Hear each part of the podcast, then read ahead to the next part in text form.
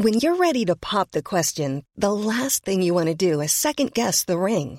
At Bluenile.com, you can design a one of a kind ring with the ease and convenience of shopping online. Choose your diamond and setting. When you find the one, you'll get it delivered right to your door. Go to Bluenile.com and use promo code LISTEN to get $50 off your purchase of $500 or more. That's code LISTEN at Bluenile.com for $50 off your purchase. Bluenile.com code LISTEN. Ryan Reynolds here from Mint Mobile. With the price of just about everything going up during inflation, we thought we'd bring our prices down. So to help us, we brought in a reverse auctioneer, which is apparently a thing. Mint Mobile unlimited premium wireless. Have to get 30, 30, bit to get 30, bit to get 20, 20, 20, bit to get 20, 20, bit to get 15, 15, 15, 15 just 15 bucks a month. So, Give it a try at mintmobile.com slash switch. $45 upfront for three months plus taxes and fees. Promo rate for new customers for limited time. Unlimited more than 40 gigabytes per month. Slows. Full terms at mintmobile.com.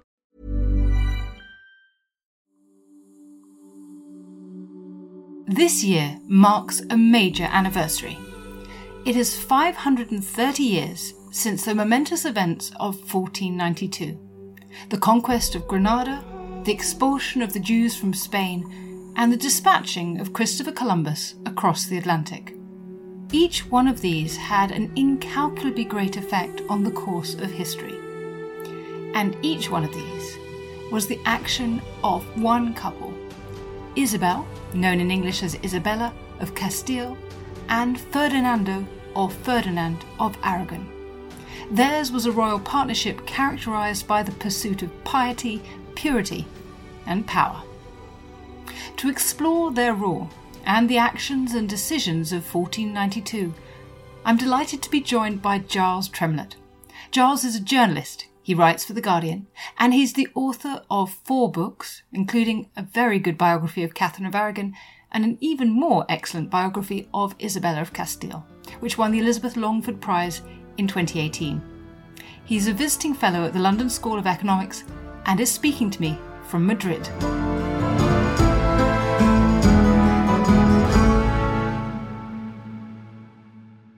Giles, it is an absolute honour, I'd say, to speak to you because I have been reading you for so long and had your voice in my head for so long that it's just fabulous to see you in person and have a chance to chat with you. Well, Suzannah, that's lovely to hear. Thank you very much indeed. I'm looking forward to talking about such a fantastic year.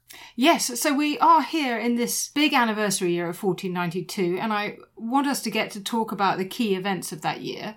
But I suppose we ought to start by setting the scene. Let's talk about Isabella and Ferdinand and who they were. Can you introduce them, please? Well, they are a remarkable couple. They are basically the founders of what we today think of as Spain, one being the monarch of Aragon, which is eastern Spain, sort of based on Barcelona, and the other being the Queen of Castile, far more powerful and important than her husband, who is Isabella, and who is basically the rest of Spain as we think of it today, except to begin with, when of course there are bits of modern Spain, particularly in the south, that still haven't been conquered or reconquered, as Spaniards like to think of it.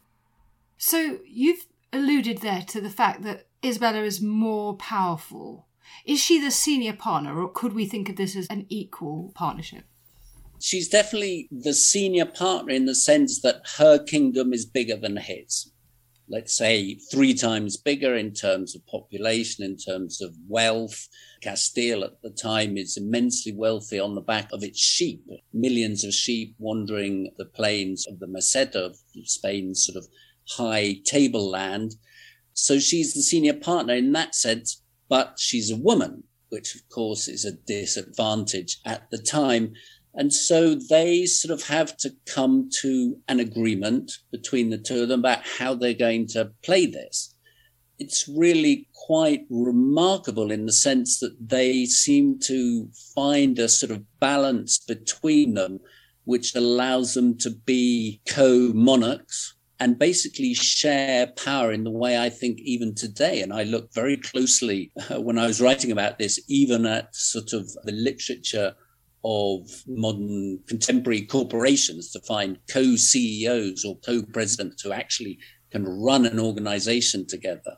And they're very rare, but in this case, it worked. So we have a woman in Isabella who is unusual at the time because she's a queen regnant at a time when in France, under the Salic law, you can't have queens regnant. We don't have them in England really till later in the 16th century. How did she defy these gender expectations? Well, she defied them considerably in the Spanish context. So Spain itself had some very distant queen regnants in Castile, sort of going back to the 11th century, who had bad reputations as having been a bit of a disaster. And certainly she was surrounded by men who assumed simply that they would rule for her. And if they weren't going to rule for her, and I'm talking about nobles, grandees, as we call them in Spain, that her husband would do that in her place. And this didn't happen and is really proof of just how extraordinary she herself was in exercising power. What do you think drove her? Well, in many ways, she's a very simple and uncomplicated character she has a very sort of clear sighted view of what being a monarch is. She has no doubt about her own power or her own right to use that power. And she has this very simple idea of Spanish monarchs, like virtually all monarchs of the time, as being God appointed, and that therefore she's on God's mission and that her task is to basically purify Spain. That Spain's problems, or rather Castile's problems, under previous kings, being her half brother and her father, who were very weak kings, both of them, and had other nobles basically ruling for them, that this was some kind of punishment from God that Castile's destiny was to be great, and she was the person to deliver on that, and that anyone who got in her way should be treated roughly, basically. So that starts to give us a sense, I suppose, of her methods and also of this pursuit of Christian unity, I suppose, religious homogeneity. I mean, the very antithesis of religious toleration. One of the mechanisms that's famous that we're familiar with that was used for this was, of course, the Inquisition. Now, there'd been inquisitions before. What was different about the Spanish Inquisition? Well, basically, what was different about it was that it was a royal inquisition. So, church and state were working together, and that gave it a lot more, let's call it executive power. It could be far more efficient in what it did. In simple terms, the church would decide what needed to be done, and the state would carry it out. If that meant burning people at the stake, it meant burning people at the stake. But what it meant in terms of Spanish history was is a remarkable change because the Inquisition is set up basically because Spain, which had had a very large Jewish population by the time Isabel came to power, had a large population of recent converts, the conversos, who were mostly Jews who had converted, or their families who converted at the end of the 14th century when there was a lot of mob violence against Jews. And during the reigns of the two previous monarchs, this had been studied quite closely to see whether these were genuine converts or not genuine converts, whether they were practicing what they called Judaizing, which is basically following Jewish customs and religious rites or not. And the previous investigations, which have been carried out by churchmen, had decided that no, they weren't, that these were actually very good Christians, and in some cases, much better Christians than what were known as the old Christians in Spain, because they'd actually had to learn it. And as some Jews were very learned or came from very learned families, and many of them were actually much better Christians, knew a lot more about what it meant than the old Christian families but it also produced a new social caste, shall we say, which is the conversos or the new Christians, who suddenly became competitors for jobs, positions, things that were previously not permitted to Jews were now permitted to these new converts. And that had set up considerable conflict in Spanish cities, especially in Castile, but also in Aragon over the previous decades. And this was really sort of what was driving socially the Inquisition. And then Isabel is really the first monarch to decide on the advice of some churchmen, specifically the notorious Tomás Torquemada, who becomes the chief inquisitor, that actually, yes, there are Judaizing conversos and they need to be hunted down and they need to be discovered and they need to be punished or shamed. And this is what the Inquisition does it's a huge change in a country which had religious minorities, both Jews and Muslims, and had had for centuries. And it's the beginning of this process of purifying Spain in the religious sense, which will continue for centuries to come.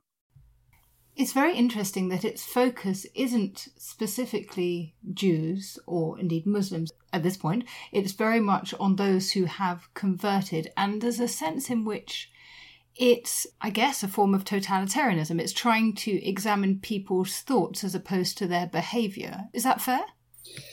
It is fair. The trouble there being that the evidence then comes via their behavior.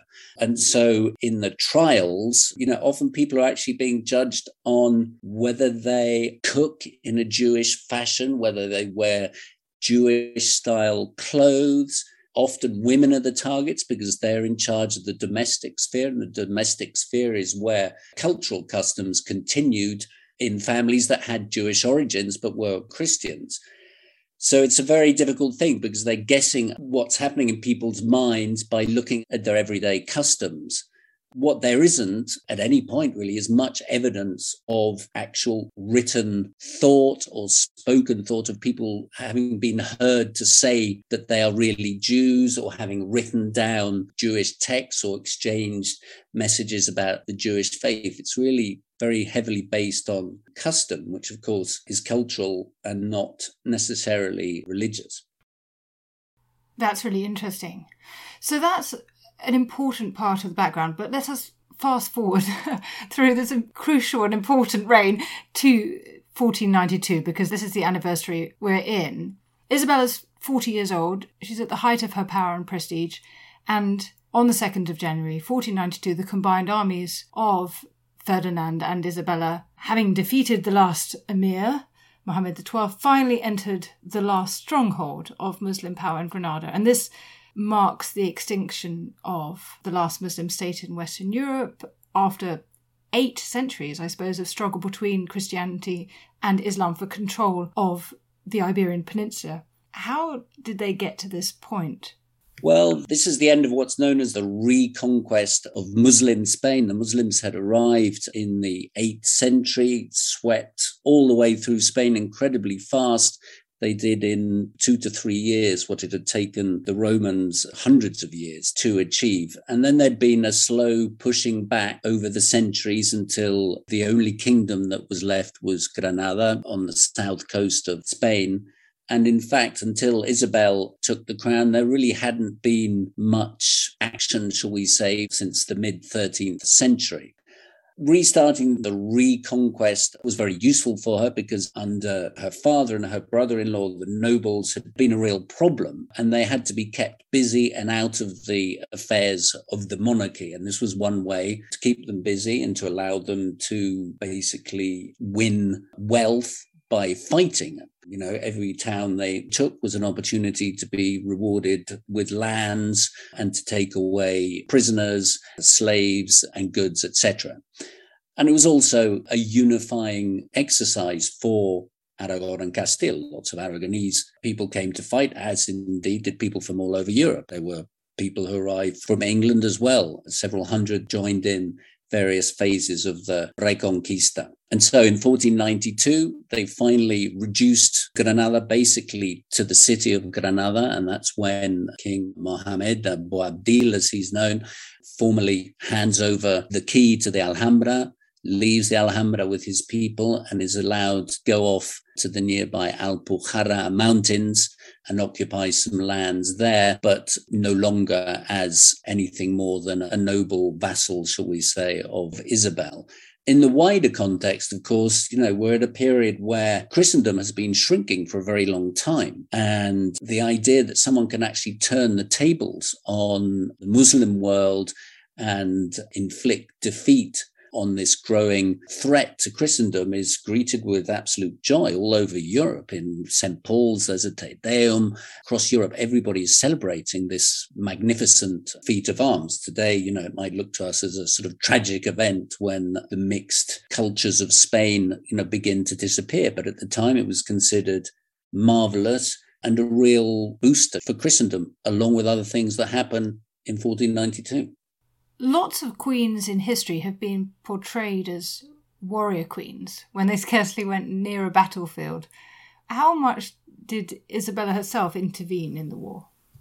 Well, Isabella is not Joan of Arc. People have wanted her to be Joan of Arc in the way she's been written about, but she was very traditional in her sense of what a woman's role was and what a man's role was in warfare. So the fighting was up to Ferdinand, but she was very, very involved in what you might call the logistics. She was the one who organized everything from the hundreds of cannons that they gathered together, which were immensely important in this war because finally cannons were powerful enough to actually knock down the walls of cities and castles. So, this was a technological advance that actually made it possible to defeat large walled castles and walled cities Whereas beforehand, you know, you would have had to have had a massively long siege to achieve anything. So she was very important in that sense. And also, we are in the age of chivalry and as the woman to whom all these knights can devote their triumph. So she also has this symbolic role as, you know, the person to whom all this is devoted and dedicated. And that in particular is a role that she loves. You know, she is actually a very keen reader of the chivalric novels that begin to appear at this time. And that is the kind of imaginary world that she lives in, in the sense of her imagination of what the world should be like. So all these things kind of come together very neatly for her. And that's her role, really. I mean, she's immensely important. You know, logistics in warfare is just as important as the actual fighting itself. And she was very much on top of that.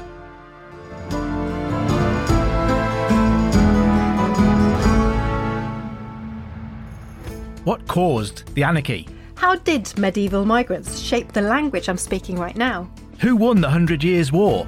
Could England's lost patron saint be buried under a tennis court in Suffolk? How did England's last medieval king end up under a car park? And were the Dark Ages really all that dark? I'm Dr. Cat Jarman. And I'm Matt Lewis. On Gone Medieval, we'll uncover the most exciting and unexpected stories about the Middle Ages, hearing from the best and brightest minds. We will disentangle fact from fiction, bring you the latest discoveries, and reveal how the so called Dark Ages laid the foundations for much of the world we're living in today. Subscribe to Gone Medieval from History Hit, wherever you get your podcasts.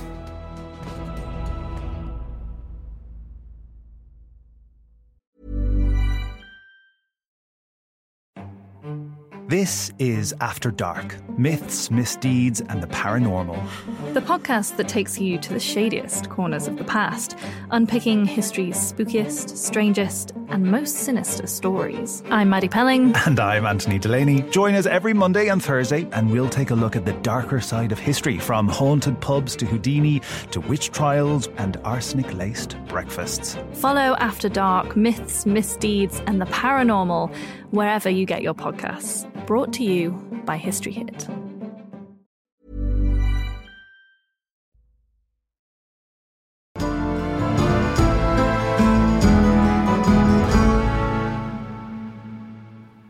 Talked about this as a massive blow, really, for cultural coexistence. And I suppose that brings us to that event that also is devastating to that cultural coexistence, which, of course, is that on the 31st of March 1492, Isabella and Ferdinand issued the Alhambra Decree, expelling Jews from Spain. And then this is promulgated about a month later. So, what was going on here? What were the conditions of this decree? What prompted it? How had they come to believe that it was imperative that Spain had no Jewish inhabitants?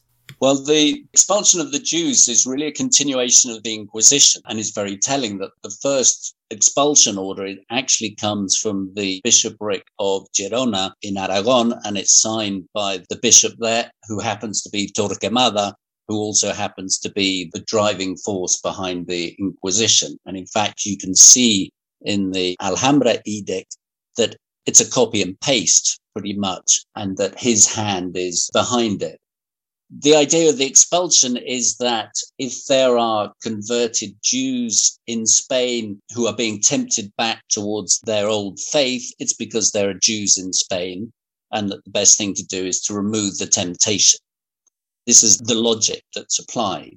The conditions are extremely difficult. The Jews basically had to sell up everything they have and leave the country either to Portugal, which is the obvious place for a lot of people, or to anywhere else that will have them and treat them well, which at the time is not very many places. It ends up basically being the Ottoman Empire. And so we had this, you know, remarkable thing. A hundred years earlier, Spain had the largest Jewish population in the world. Seville was the largest Jewish city in the world in terms of the number of Jews in its population. And so suddenly these people have to leave they have to sell up everything they've got, normally at cut prices. Many of them, particularly some of the more powerful members of the community, do actually convert. And there's quite a lot of conversion that happens at this particular moment because they want to basically hold on to their lives. Jews had been in Spain for 10 to 15 centuries. It's difficult to work out exactly how long. And so those families' histories went back a huge distance in time. Why did Isabella and Ferdinand think they could do this? Well, on the basis that actually the Jews, just like the Muslims within their own lands, were directly tolerated. And the word that is used is tolerated, which suggests not accepted, but it's very different. Accepted and tolerated implies there's something bad or disagreeable that you are tolerating, and that their only protection, in fact, in that situation in Spanish society, in Castilian society, Aragonese society, was that they had the protection of the monarch. And so Isabel would talk about Jews as my Jews. And indeed, before the expulsion, she would also protect them if she thought they were being mistreated because they were technically her Jews. Because they were her Jews, she also thought she could do what she wanted with them, including expelling them. And so in 1492, in the space of just a few months, we had this remarkable event in Spain where these trains of Jewish refugees, mule trains or of families, heading west towards the border in Portugal and then crossing over to a new world, which they really don't know what's going to happen to them. And then just a huge series of disasters. In fact, is generally what happens to them. They're mistreated in Portugal. Then some of them try to go to what today is Morocco. They're mistreated in Morocco. And a lot of them actually return. It's a very interesting part of the history of the time, which is only just being sort of properly investigated, is to see how many Jews left and then decided that they had to come back, that there really was no future for them outside Spain. And this, of course, is the origin of the Sephardic Jewish community around the world. And that's why that community, still some parts of it speak a language called Ladino. And Ladino is basically a sort of 15th, 16th century Spanish. I myself have conversed with people where they're speaking Ladino and I'm speaking Spanish. I remember doing that in Sarajevo 20 odd years ago, and it was a remarkable experience. So it was evidently devastating to the Jewish communities who were affected. Do we have any estimates on how many people were displaced? Well, that's very difficult. There are plenty of estimates in the hundreds of thousands or the tens of thousands. Again, what we don't know is really how many converted, and that would give us the answer to that but you know it's a considerable number of people and perhaps more importantly it's the end of a culture it's the end of Judaism in Spain, which had been very rich, especially intellectually. And so it's a major loss for the Jewish world. Absolutely. And it's also important to note that a decade later, a similar choice between baptism, converting, or exile or death would be offered to the Muslim population of Castile, and then a similar persecution to those who chose to remain and convert. Indeed. I mean, the idea at the time when Boabdil signed the surrender of Granada is that Spanish Muslims would be allowed to continue practicing their religion as before, that they would not be persecuted. But again, it only took 10, 12 years for the Inquisition to turn up and to begin to find little gaps, shall we say, in the law where they could begin to, in this case, particularly, they started hunting down the children of the Christian converts, of the Christians who had converted to Islam and then gone to live in the kingdom of Granada before it had been conquered. And these were known as the Elches, and they felt that the Elche community was theirs, that they had Christian origins, and therefore they had jurisdiction over them. That actually sparked a riot in Granada. And strangely, the reaction to the riot was to send in troops and then start forcible conversions, which became a sort of tidal wave, which spread all the way through the city and across the old kingdom of Granada and produced another tidal wave of conversions, which unfortunately in this case were not sincere because Islam does in fact allow you a get out where you can pretend to convert in a situation where you're being forced to, basically. And that sort of stored up problems for later. And Moriscos, as they became known, would be expelled in the 17th century finally. So that was sort of setting up another source of tension, but at the same time, formally making Spain an entirely Christian country. After that, on paper, there weren't any Muslims left. There weren't any Jews left. Everybody in Spain was a Christian. And this really is what I think Isabella, especially, was seeking all along and certainly she listened very closely to people like Torquemada. They were very influential on her. And that was her religious program.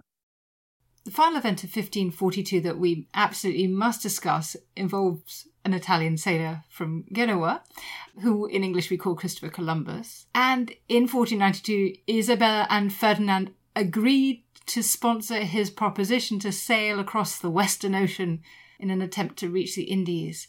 How does this connect up with what we've been talking about so far? Why did they do this? Well, several things are going on to bring about the great Columbus event. The first thing is in 1492, Columbus himself is actually there. He's a witness to the fall of Granada. He watches as Boabdil and his people leave the city. Columbus had been around for several years, not just in Spain, but in Portugal. And his brother had also been wandering around Europe, in France, and also in England, trying to sell their project of sailing across the ocean sea, as it was known, to find Asia, which was assumed to be on the other side. He had been rebuffed everywhere, including in Castile and had gone to Granada to make another attempt to change the mind of Isabel and her advisors. That didn't succeed, so he rode off from Granada. And as he's riding off, a day later, he hears a horse galloping up behind him, and it's a messenger from Isabel saying, you know, that they have changed their mind and that, yes, this can be done. In terms of expense, Isabel has just taken the Kingdom of Granada. That's been a huge and costly exercise. The expense of sending three boats and 150 odd sailors on a trip into the ocean from which they might not come back was really minimal. And in fact, part of it could be paid off by obliging the sailors in Palos de la Frontera, which is where Columbus finally sets off from to pay the debts that they owed the crown in terms of boats of men. So it's a very small expense. What to me is fascinating is the relationship we see between Columbus and Isabel, where again, we get a reminder that we're in the age of chivalry. In that sense, you know, Columbus really comes across as one of the heroes of the kind of books that Isabel was reading of men who go off and do these sort of magnificent adventures in the name of honor, glory, and God. And Columbus himself, you can see in the way he approaches her and the way he writes to her, he's very much playing the sort of chivalrous gentleman adventurer. He's almost passionate towards her in the way he speaks to Isabel. So all these things come together. Columbus, in many ways, could be deemed mad. It's a crazy idea. Nobody knows what, what's on the other side of the ocean. He doesn't know what's on the other side of the ocean because he doesn't find Asia, as we all know. He sails into the Caribbean having lied to his sailors every day about how far they were going, he would pretend every day that they'd covered a much smaller distance so that they wouldn't mutiny out of fear that they would never get home. Anyway, eventually they sail into the Caribbean and they find the Americas, but certainly Columbus has no idea when he arrives there that these are the Americas. He thinks he's finding the outer islands of Asia. And what in effect he has done is expand with this one journey, the reach first of Castile, whose name he's sailing in, second of Christendom, which is very important, and third of what would then become known as the Western world or Western culture, which after all is a sort of inheritance of Christendom. So in that sense, it's a key historical event. We all know that other people had got to the Americas before, you know, the Vikings and maybe others. But this is when the fluid contact is set up. Columbus has discovered that there are circular winds and currents in the Atlantic. That means you can sail in one direction and then come back following those winds on their circular course. And that basically sets up the link between Europe and the Americas, which has shaped much of history since then. Absolutely. And I suppose the last thing to consider is that that discourse, that idea of the chivalric adventure hero, actually went on, I think, to influence much of the telling of that story. You know, it's as if the story of Columbus has been told in a kind of triumphalist way and venerated as part of America's origin story for a long time. But in recent years, of course, the indigenous peoples of America who lived in the land for some 15,000 years or something before Columbus's discovery have quite rightly pointed to the fact that his arrival ultimately meant their enslavement, their infection, their slaughter, as well as the theft of their lands. So, how do you think we should speak of Columbus's voyages today? Well, that's very difficult. And you rightly pointed out the effect on the indigenous people. But I think we should also add in the fact the first black African slaves to arrive in America arrived on some of those first fleets when Isabel was still alive. And you could argue that Spain started the transatlantic slave trade. And Columbus was, in fact, someone who was all in favor in his case of actually enslaving the indigenous people of the Americas, which was a difficult case to argue. And Isabella herself actually opposed that on the basis that they were meant to be religious innocents and therefore, under the laws of the time, they couldn't be enslaved. You could only enslave people who actively believed in something different. So when we look at it now, obviously we have to do two things, I think. We have to separate out the fact that this all happened in another time when values were obviously very different. But we also have to be very aware of the impact. And the impact very directly, even right at the beginning, is this massive wiping out of entire populations in the Caribbean who fell foul of smallpox and other Western diseases. This is also the start of the Great Columbian Exchange, which is this extraordinary exchange of species and diseases between Europe or between the rest of the world and the American continent. So, how do we look at it now? Well, we can look at it as part of history. We can look at it as a kind of origin story for the exploitation of foreign lands. Spain, its attitude towards its new colonies is entirely extractive.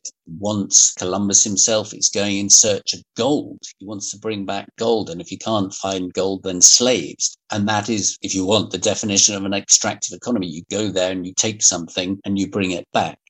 And so, you know, the origins of many things are caught up in this single moment of history. Obviously, with our values today, it's not something we can ethically approve of, but it's very important that we should study it and work out exactly how things happened and ask ourselves why things happened as well, because otherwise I think we end up with a very sort of superficial condemnation, which doesn't add much to our ability to judge these things or to work out how they inform our present and our future.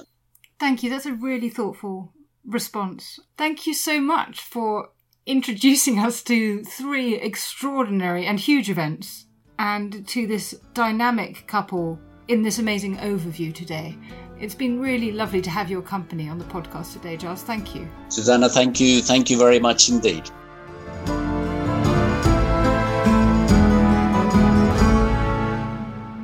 Thank you so much for listening to Not Just the Tudors from History Hit.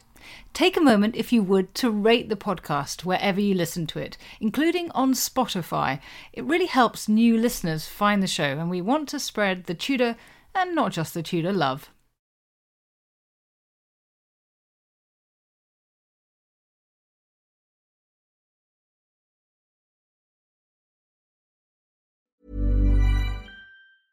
Mom deserves the best, and there's no better place to shop for Mother's Day than Whole Foods Market. They're your destination for unbeatable savings, from premium gifts to show-stopping flowers and irresistible desserts. Start by saving 33% with Prime on all body care and candles. Then get a 15-stem bunch of tulips for just $9.99 each with Prime. Round out Mom's menu with festive rosé, irresistible berry chantilly cake, and more special treats. Come celebrate Mother's Day at Whole Foods Market. History is full of extraordinary people, the Tudors being just a handful. In my latest film on History Hit, we meet Bess of Hardwick and go inside the incredible house that she built, a house that defines the elegance and grandeur of the Elizabethan age, a house fit for a woman who climbed to the top of the Tudor social ladder. To find out more about the life of Bess and many more fascinating figures from the past, sign up via the link in the description with the code TUDORS for an exclusive discount.